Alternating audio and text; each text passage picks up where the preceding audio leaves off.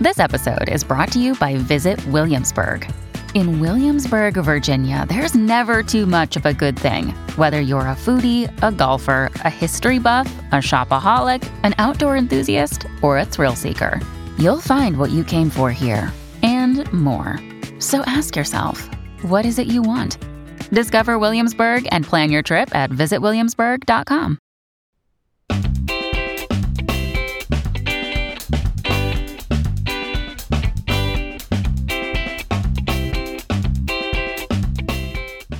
Welcome to For Real, a bi weekly nonfiction books podcast that puts the spotlight on books that tell it like it is, or at least try to. We'll cover new releases, backlist finds, and more. For Real is a Book Riot podcast and is hosted by me, Kim Ukura, and fellow rioter Alice Burton. We're recording on Saturday, May 21st. Hello, Alice. How are you today?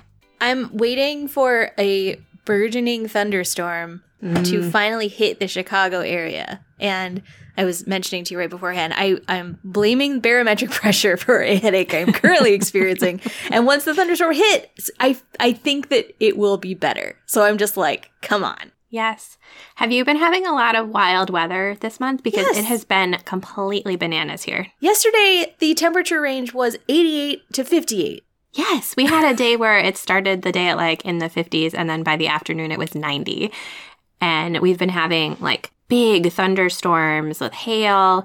We had like a whole slew of thunderstorms that went through that had like a tornado visibility. Like we were in our basement, which we haven't done in a really long time, mm-hmm. or like our lower level. Like just the weather's been crazy. Yeah, I don't like it. I don't know. It's like a Midwest thing to always talk about the weather, but like this feels particularly like, have you thought about the weather? Because it's it's crazy. So up and down. Yes. Yes. Uh, do you have any any follow up on your your current reading life? Um, I am continuing the not very explored area of white male history in my reading. and uh, I know I feel bad about it, but it's just it's just the way it's been going this year. Um, mm-hmm. I am currently not reading a Lincoln book. Surprise, surprise. uh, I am instead, after I finished my Shackleton book, I've moved on to another explorer, and I am reading The Lost City of Z by David Grann. Yes. About Percy Fawcett. And ah, that one's fun. Yeah, going to Brazil. I'm doing it on audio, which is extra fun. I've been zooming through it because it just, you know, it's it's basically like a movie, and then they made a movie out of it. Mm-hmm. So, which I watched I've seen at least part of the movie and I really liked it. And I think that's what made me, since I'm already in this whole like men of history kind mm-hmm. of a mm-hmm. mode, a lot of whom are explorers, uh, I figured I would just finally get into this. But yeah, I'm really liking it. That is excellent. I think my my like dive this year may end up being like fiction and nonfiction about like code breakers and puzzle solvers because I just finished, I talked about it last week, uh, The Women All Spies Fear Codebreaker Elizabeth Smith Friedman and Her Hidden Life by Amy Butler Greenfield, uh, which is a YA nonfiction biography of Elizabeth Smith Friedman, who was a codebreaker during, uh, she was born in the 1890s. Uh, so she was a codebreaker through World War One and World War Two. Um, she was married to William Friedman, who is a, a very famous Army codebreaker. She is less well known, um, but she was equally as good as her husband. She worked during Prohibition, she worked for the Coast Guard trying to find uh, people shipping uh, alcohol illegally into the country. She um, broke some big uh, Nazi spy rings in South America during World War II. Uh, just, she was super interesting, super cool. And it was a really good YA biography. It was just like just the level I wanted. I listened to it on audiobook. I loved the way that the author, like, used um, code breaking ideas and terminology throughout to talk about sort of like uncovering and uncracking her life and like pulling out her stories because they're both like top secret and also like a woman in code breaking, which like those stories don't get told as often. So I, it was really great. And now I'm sort of what's the next code breaker book I can find. That's really neat. My friend just sent her wedding invitation, and on the back, she has a series of numbers. And I texted her and I was like, what's up with this? And she just sent me the eyes emoji. And she was like, it's just like an extra fun thing if people want to figure it out. And I was, I am not uh, good at codes or any of that Mm-mm, kind of thing. So I was just staring at it and I was like, I don't even know if I want to try this because I don't know how it would work. But it is, um, it's very impressive when people are good at it. Yeah, I'm not. I'm not good at it either, which is partially, I think, why I find it so fascinating. Because at least during like World War One, World War Two, like before computers became a big thing, like a lot of it was just sort of like by hand, looking for patterns, and then like understanding how those patterns work, and just just super super interesting. Mm-hmm. So, Kim and Alice diving into history. Theme of 2022. All right, so before we jump in, I wanted to just let you know that Book Riot is doing a podcast listener survey. So we would love it if you would take a few minutes to come tell us what kind of podcast content you like, what you like more or less of. Uh, you can go to bookriot.com slash listener survey to fill out the survey. And after you do, you'll be entered to win a $50 gift card to the indie bookstore of your choice, which is super cool. So share your opinion. You might win some money. That's awesome. Uh, so visit bookriot.com slash listener survey. And with that, we will hear from our first sponsor eBay Motors is here for the ride. With over 122 million parts, you can make sure your number one ride or die stays running smoothly. Brake kits, LED headlights, bumpers, whatever your baby needs, eBay Motors has it. And with eBay Guaranteed Fit, it's guaranteed to fit your ride the first time, every time. Plus, at these prices, you're burning rubber, not cash. Keep your ride or die alive at ebaymotors.com. Eligible items only, exclusions apply. All right. So, our first segment every week is nonfiction in the news, where we talk about nonfiction uh, interesting stories from the the past few weeks or months or whatever. So, uh, we have two today. Uh, Alice, yours is first. Yeah, so Taraji P. Henson, whom we all know and love, is in talks to produce and star in the series Queenie for BET Studios. And this is about Stephanie St. Clair, who's known as the godmother of Harlem. Uh, she was a according to Wikipedia, quote, a prominent black woman of African descent and racketeer who ran numerous enterprises in Harlem. So I looked up racketeering because feel like people say it and then it's like I don't know what that is. So it is a type of organized crime in which that people set up a coercive, fraudulent, extortionary, or otherwise illegal scheme or operation. So like a racket to repeatedly collect a profit. So it's a very general term, just being like, is there, is it, is it, um, it's quite literally organized crime from what I can tell. Mm-hmm. just in terms of do you have an organized operation? Are you consistently bringing in money? Then you are racketeering. So she did this by running a numbers game in harlem. So like it's basically like an illegal lottery. And she did this very successfully. So i think taraji p. Henson is just such it she's gonna be great in it yeah, that sounds super exciting. Um, I, the Variety article we'll link to is by a woman, uh, reporter Angelique Jackson, and it talks about how um, St. Clair was one of the most profitable female numbers bankers in an illegal underworld run by the most vicious and notorious of men. So I think that sounds super great, and I'm very excited about this one. So, my uh, story is about Colin Kaepernick, who's a former uh, NFL football quarterback. Uh, he is going to publish a young adult memoir, and it's going to be a graphic memoir, a graphic novel memoir. So, uh, it's going to be called Colin Kaepernick Changed the Game, and it is a book that follows a young athlete choosing between baseball, which seems like a sure path, and football, where he feels like he can be himself, which is the path, obviously, that Kaepernick took, because this is a memoir. So, uh, Kaepernick uh, was a quarterback for the San Francisco uh, 49ers. He um, became famous in 26. Well, he was already famous, but he um, made even more headlines in 2016 when he started taking a knee during the national anthem as a form of protest. Um, that's kind of spread throughout the NFL, but eventually he was cut from the team and he has not played for an NFL team since, despite uh, his, uh, I think, insistence and general proof that he still could be an elite NFL quarterback. So, this is his book about his experience in high school. In an email to uh, Elizabeth Harris, the reporter of this story, he writes that many of my experiences in high school helped anchor me in my understanding of Blackness, my community, and my sense of worth. High school affirmed for me that it's sometimes only by transgressing social expectations that we're able to transform into our truest selves. Uh, so I think this sounds super interesting. I love a good sports story. Um, I think doing this as a graphic memoir is a really smart idea, and I think it's going to be super cool. Uh, and I was trying to check the story to see when it was going to come out. scheduled to release next spring, so spring of 2023. Uh, so that'll be uh, on my radar. Awesome. I mean, I, d- I know very little about football, but it it sounds really good. Yes. Uh, all right, so with that, we will jump into new nonfiction, which is books coming out uh, soon or uh, in the last few weeks that we're excited to talk about. And actually, coincidentally, my first one is also another football book. So this is not going to be in your wheelhouse, wheelhouse, Alice, but it is uh, in mine. So the book is called Hometown Victory A Coach's Story of Football, Fate, and Coming Home by Keanon Lowe, uh, which he wrote with Justin Spizman.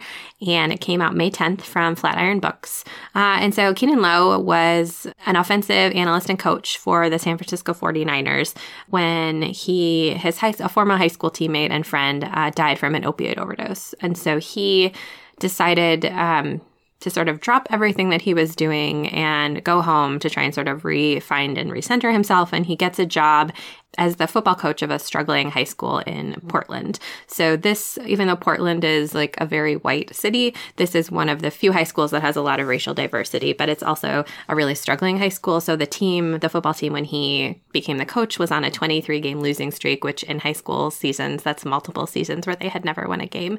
And they just, the sports program was not really very strong there. And so he, but he was from that area. He grew up in Portland, and so he feels like he can make a difference with the the students there. And so this book is about him becoming their coach and kind of turning around their football team and what he has learned as a, a football player and coach, and what he's able to kind of impart on these young men on his team. And so, um, another part of the book that I haven't gotten to yet was that he writes about how he didn't feel like football was the only reason that he was meant to be at the high school.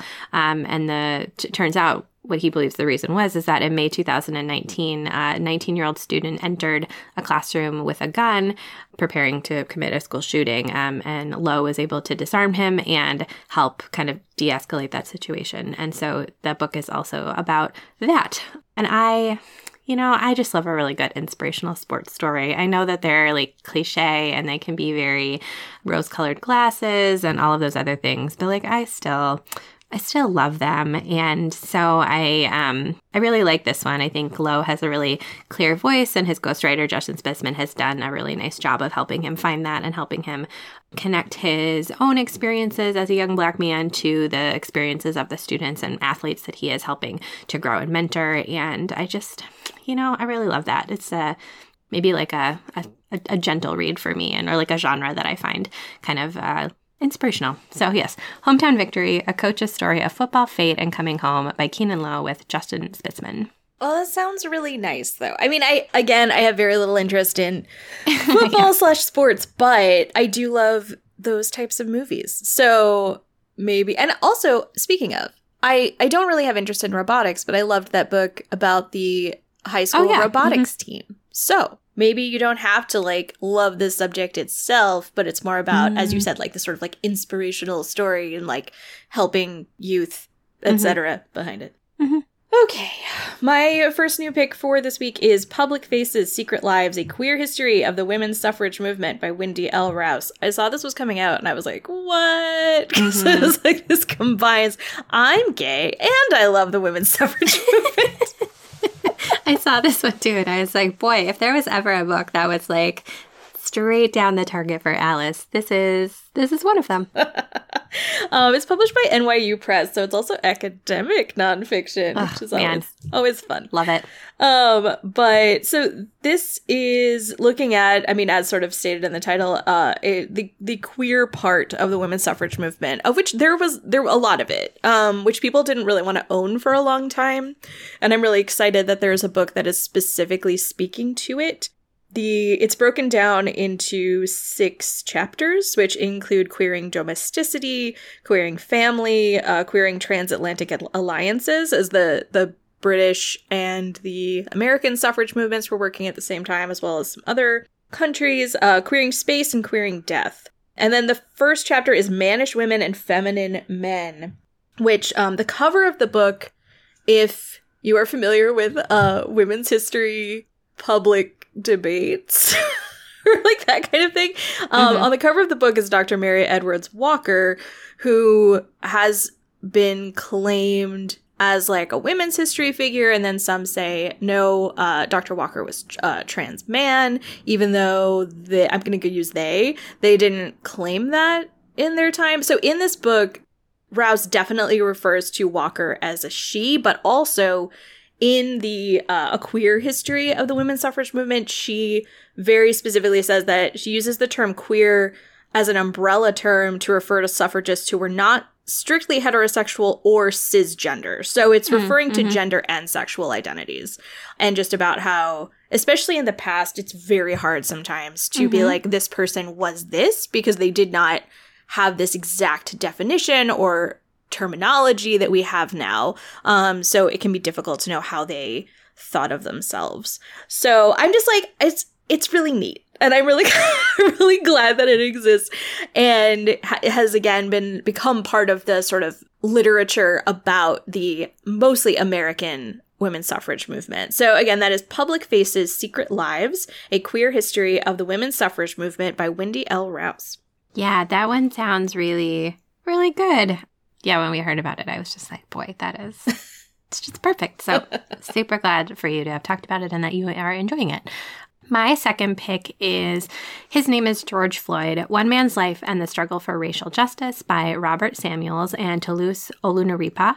Um, comes out May 17th from Viking. Uh, and the two authors are reporters for the Washington Post. And this is a book that is the story of George Floyd, who was a black man murdered by a Minneapolis police officer on May 25th, 2020. Um, and his death sort of sparked a whole summer and I think ongoing um, awareness around racial justice and police violence in the United States. And so this book is a biography of George Floyd that also uses his life and uses his story to sort of look at the broader pressures and systemic issues that are particular to Black men and Black people in the United States. And so in the introduction, they talk about having done like more than 400 interviews with people connected to George Floyd, related to George Floyd, but then also like professors and academics and experts around police violence, around poverty, around the like ongoing systemic racism, like all of these other big issues to try and like tell his story, but then also put it in context. And so they write about how before he was a symbol, George Floyd was a father, he was a partner, he was an athlete, and he was a friend who had a lot of deep connections in Houston and then also Minneapolis, where he had recently moved. They also get like into his family history, looking at his family's roots in slavery and sharecropping, um, his time at a segregated school, and policing and mass incarceration, and how those have uh, affected him, and also addiction, which was also a part of his life that um, was a challenge uh, throughout it. And so, um, just it is i'm not very far into it yet but like i can already tell like how good it is just based on the very skilled way that they like balance personal storytelling with contextualizing um, the like deep level of detail that they have about floyd and his life and like the clear like the clear time and effort that that demonstrates. And so i just i um both of the men are black uh, both of the authors are black. And so they also kind of bring their own perspective as black men in the united states to telling this story which i think is really uh, effective as well. So um it's a it's a big book but i'm looking forward to read it sounds weird but i think it, it there's so much in it that is really interesting and important that i'm i, I am looking forward to to learning more from the book so his name is george floyd one man's life and the struggle for racial justice by robert samuels and toluse olorunnipa It's also awesome. Like, since they're both journalists, I, I feel like sometimes biographies or, or just books about an event come out really close to it, right? We've talked about that in Mhm. the past. And the fact that this is the two year anniversary also kind of lends itself to this, like, or bolsters the idea that they spent a lot of time on it and really mm-hmm. did all this research and wanted to present something that was really I don't know what I want to say. Like doing something, making a statement that isn't just like a quick Yeah. like here's a like the lesson that we've decided to pull from like right yeah yeah, it's just I don't know. I'm really glad that this book is out. me too Um, my second pick is We Were Dreamers, an immigrant superhero origin story by Simu Liu. I am so excited about this book. i know Kim, have you seen Selling Sunset? i have not watched selling sunset So Simu Liu, aside from being uh, Marvel's first Asian superhero star in Shang-Chi and the Legend of the Ten Rings, Simu Liu was also in Selling Sunset, which is how I first became aware of him. Oh. He and he was like he's just one of those people where you see like I'm smiling just remembering him. Like one of the because he's so charming. He in the Yes. in the show he like meets with I believe Chrishell and she's like taking him around to, you know, see various houses, but it was obviously like a tie-in promo for um Shang-Chi. Sure, yeah. And but like he's just he just seems so nice and my wife and I both were like, "Oh my gosh, we love him." Mhm. so the fact that he had a book coming out, I was just immediately excited. And this book is talking about uh, his own quote origin story, haha, because Marvel, um, of being a Chinese immigrant, battling with cultural stereotypes, and becoming a TV star and getting this this amazing role. So basically he came to uh, he immigrated to canada when he was four years old. He had been raised by his grandparents but then his parents were the ones who brought him to canada. Um, and he had a, a tough relationship with them because he was a lot closer with his grandparents which especially at like age four right? Because that you're remembering stuff then. So if you have like this very close relationship with caretakers and then you have this sudden like distant one that's going to be rough. Mhm. And he basically leaned into this like what we know of is what i would think of as like more of a chinese american stereotype even though i guess american he's canadian. But he like got straight a's and he was like in national math competitions. But then he started sort of not wanting to do that kind of thing which i'm sure like the the pressure of that is awful. And so then he when he was um 22 he was laid off from his job. Um, he was an accountant, which again, like see now him like being this Marvel superhero, I'm just like, he was an accountant? What? Mhm. but um so it's then like what he did from there and how we got to this point where he is now as this extremely charming young man who is on Selling Sunset. But also is this again superhero. Um, I just wish the absolute best for his career. I really can't overstate how much he is one of those people where when you see him, you're like, I really like him and Mhm. want him to succeed. And those people are just like, mm, so special. Anyway, so this is We Were Dreamers, an immigrant superhero origin story by Simu Liu. Uh, if I can do like a quick, like another charming story about him, around the time that Shang-Chi came out, he on Twitter did a whole thread. He, um, one of his jobs, I don't know if it was like when he was accountant or like after he was an accountant trying to make money, was to be in stock photos. So he on Twitter was, I don't remember if like someone discovered this and then he like went with it. I don't know exactly the context, but anyway, it was this whole thread of just pictures of him being in business stock photos. and it was so funny. Uh, just like this this person who's now a Marvel superhero was like, yeah, a previous job I had was being in stock photo. Oh my gosh, that's such a like um that just immediately reminded me of Jenna Maroney from 30 Rock, like something that she would have done in the past. Mhm. That'd be like, hey Yeah. Jenna, we found all your old stock photos. Yeah. So anyway, I just I, I wish I remembered the context of that better. But anyway, it was very funny and it was very charming. So yes, great pick. Um, I have two really quick mentions of other new books that are out recently that I think people might be interested in. Uh, the first one is called Her Country: How the Women of Country Music Became the Success They Were Never Supposed to Be by Marissa R. Moss. Uh, and this is one that I started, and I have to admit, like I don't think is quite for me, but I can see how it might be for other people. And uh, the issue for me is I think it was like a little bit of missed expectations. I was thinking it was like an entire history of women in country music. And what it really is is like a focus on three contemporary um, country music stars who are women and sort of like using the history of women in country music to contextualize their particular experiences. And it's super interesting. And I really love the reporting and the stories that she's telling. But like the history part is a little too disjointed for me, being someone who's not in country music or like that's not my area that I know very much about. But I think if you do know country music, uh, this is a very fascinating book. Her Country How the Women of Country Music Became the Success They Were Never Supposed to Be by Marissa. Moss. Is that wait, is that um is one of the Maren Morris that she talks yes. about? hmm I don't Sorry, I don't really like Maren Morris as a country singer. Like, I don't feel like her songs sound like country, Mm, if you mhm. will. And I say that because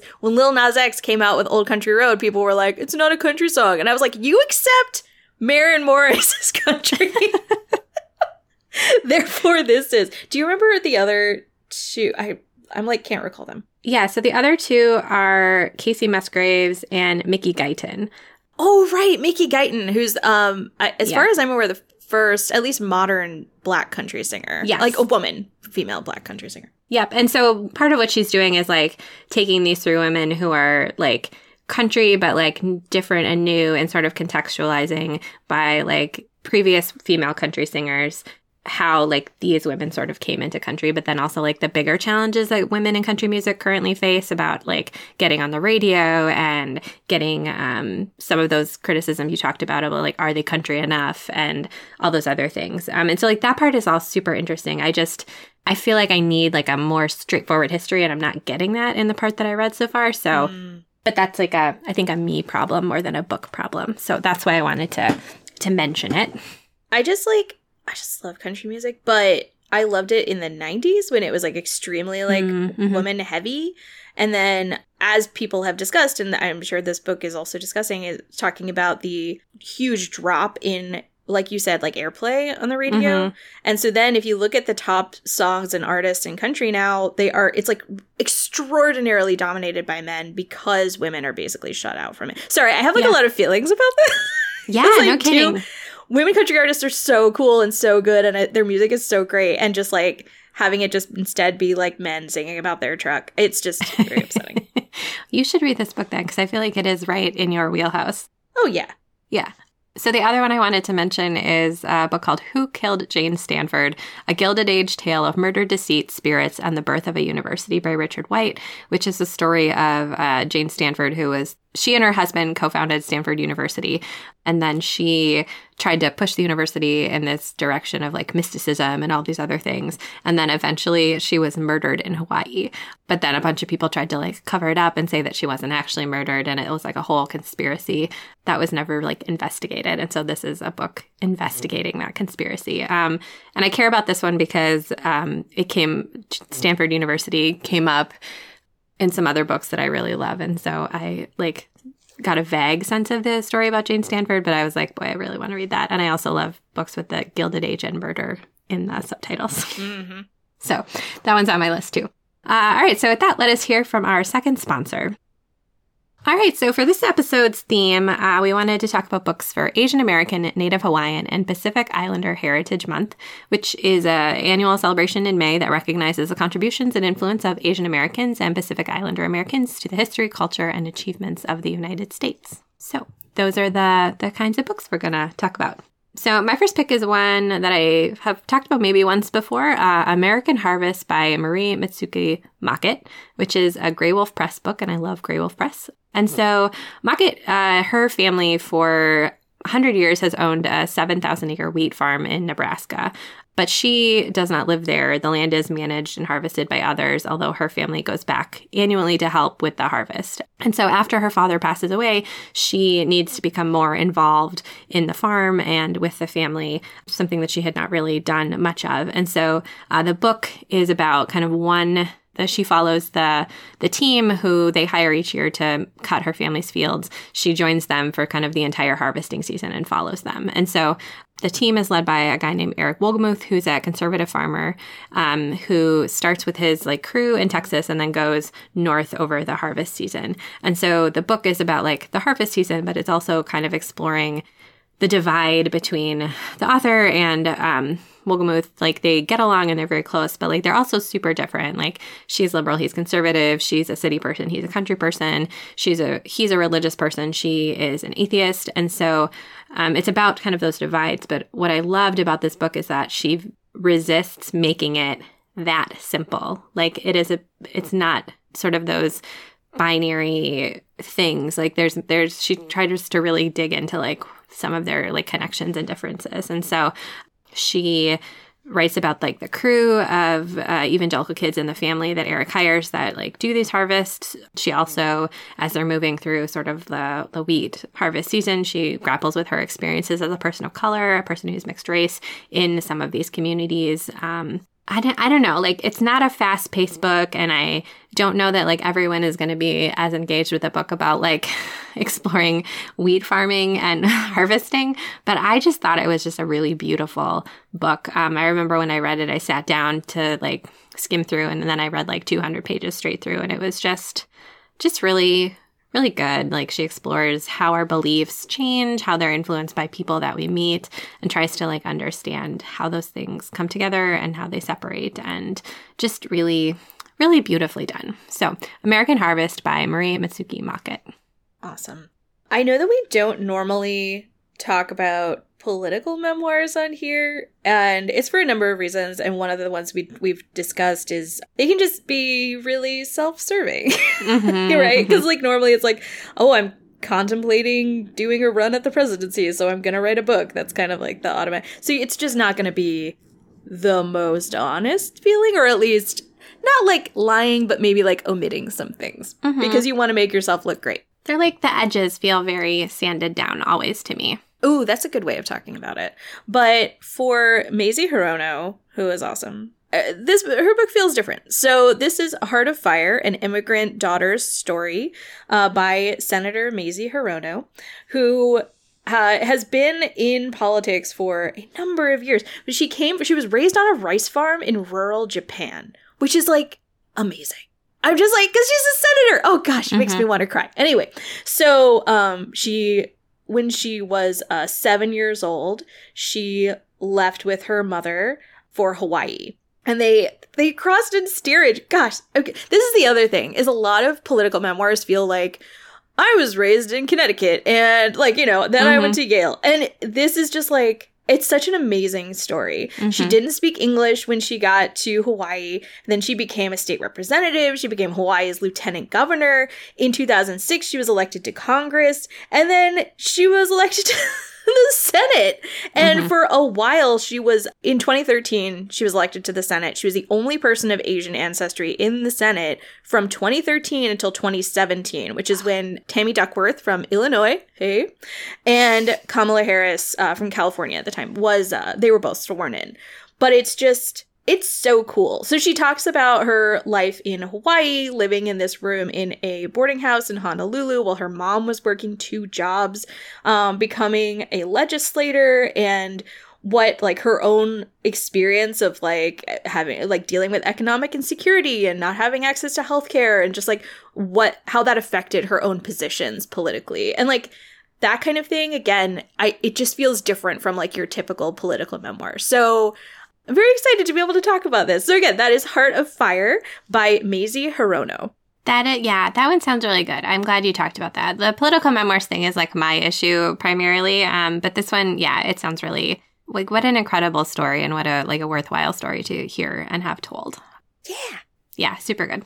So uh, my next pick changes direction, I would say. Uh, it's called Rest Why You Get More Done When You Work Less by Alex Soojung Kim And so Alex Soojung Kim is a um, like a technology futurist forecaster kind of guy.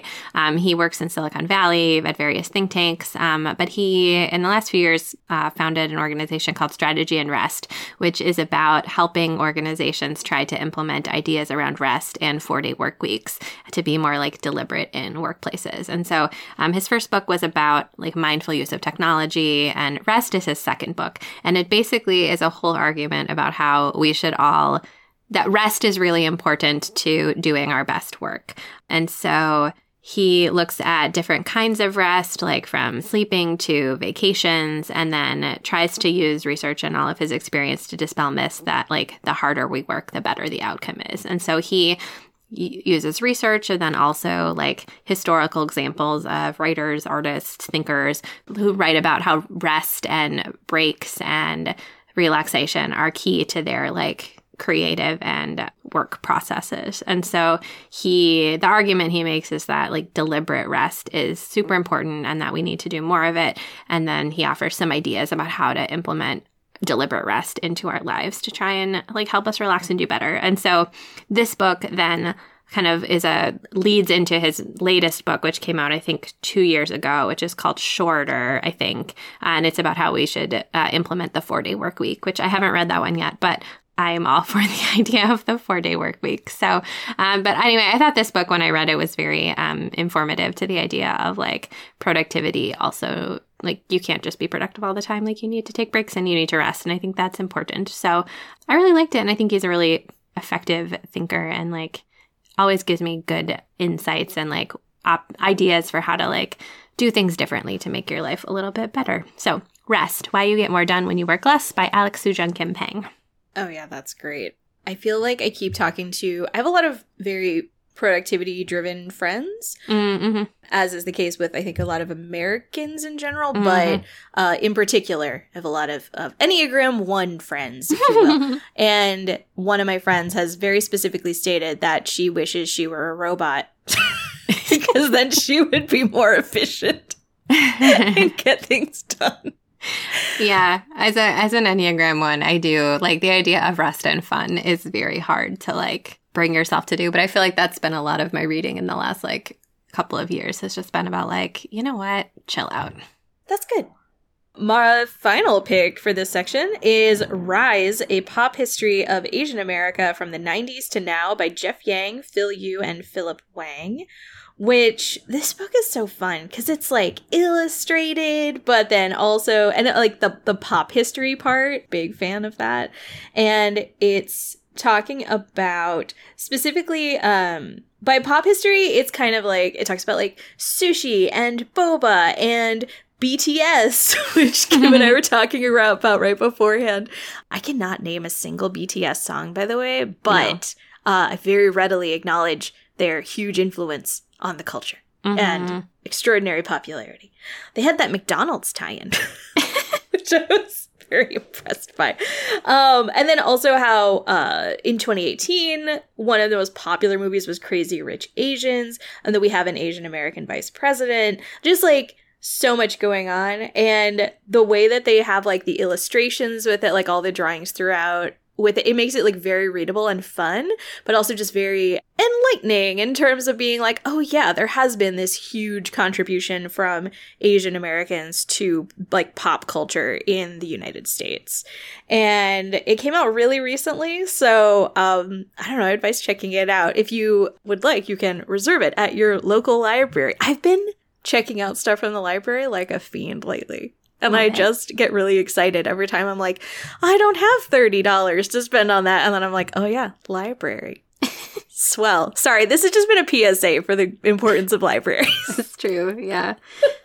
so again, that is Rise, a pop history of Asian America from the 90s to now by Jeff Yang, Phil Yu, and Philip Wang. Yeah, that sounds really fun because yeah, I do think like the there's both like the quote serious uh, contributions of Asian people to like the United States, but then also like there's these big cultural uh, shifts and like those things kind of work in tandem to bring us to a space where Kamala Harris could be elected vice president. You know, Yeah. so I think that that's a cool like companion or like additional way to look at that. Um, and yeah, the illustrations look super awesome. So great pick. All right, so with that, we will wrap up this week's episode by talking about the books we are reading uh, right now at this very moment. Uh, and so I am about a third of the way through Invisible Child Poverty, Survival, and Hope in an American City by Andrea Elliott, which is the Pulitzer Prize winner for general nonfiction in 2022. Uh, and so this is a book about a young girl, a young black girl in New York City who is growing up in a homeless shelter. And it is about the she's I think she spent like 8 years checking back in with this family and this young girl to tell their story about being homeless in New York City. And it's another one like the reporting is so impressive and it is so detailed and she has a beautiful eye for telling these stories and also like giving context to why her parents and her family have to be in a homeless shelter and like what that means and how their family history connects to this one little girl Dasani's story. Um so it is really, really good. And I absolutely understand why it is the winner of the Pulitzer Prize. It is stellar writing and reporting. So that is Invisible Child Poverty, Survival, and Hope in an American City by Andrea Elliott. Oh, thanks for sharing that. I don't think that was as much on my radar. No, it wasn't it wasn't on mine either. I had not I didn't I don't remember hearing about it. So it was a good find. Yeah, that's awesome. Um, I am audiobooking because I'm all about audiobooks this year. It's very different uh, for me. Uh, I am reading My Body by Emily Ratajkowski, which I had heard someone say it was really good because I don't really know anything about Emily Ratajkowski, but and I, so I wouldn't have uh, gotten it otherwise. But it's very short. I think on audio it's like five hours, and she's it's mainly like lots of short essays um, from her about her relationship with her body and her sexuality and how that has played out in her career. She very specifically talks about uh, her experience of filming the music video for Blurred Lines and how she used to publicly react to that, like in her participation in it, and how that has changed as she's gotten older, which I also find really interesting. Um, I'm about a quarter of the way through it, but thus far I would really recommend it on audiobook because she's also just like a very calm narrator, which I always enjoy. Nice. So yeah, that's My Body by Emily Ratajkowski. And with that, you can find us on social media. I am at It's Alice Time, and Kim is at Kim the Dork. Our amazing audio editing for this episode was done by Jen Zink.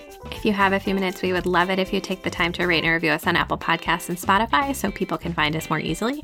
And if you follow us there, you can get new episodes the very minute that they come out. With that, I am Kim Ukura. And I'm Alice Burton. And we thank you for listening to this week's episode of the For Real Podcast.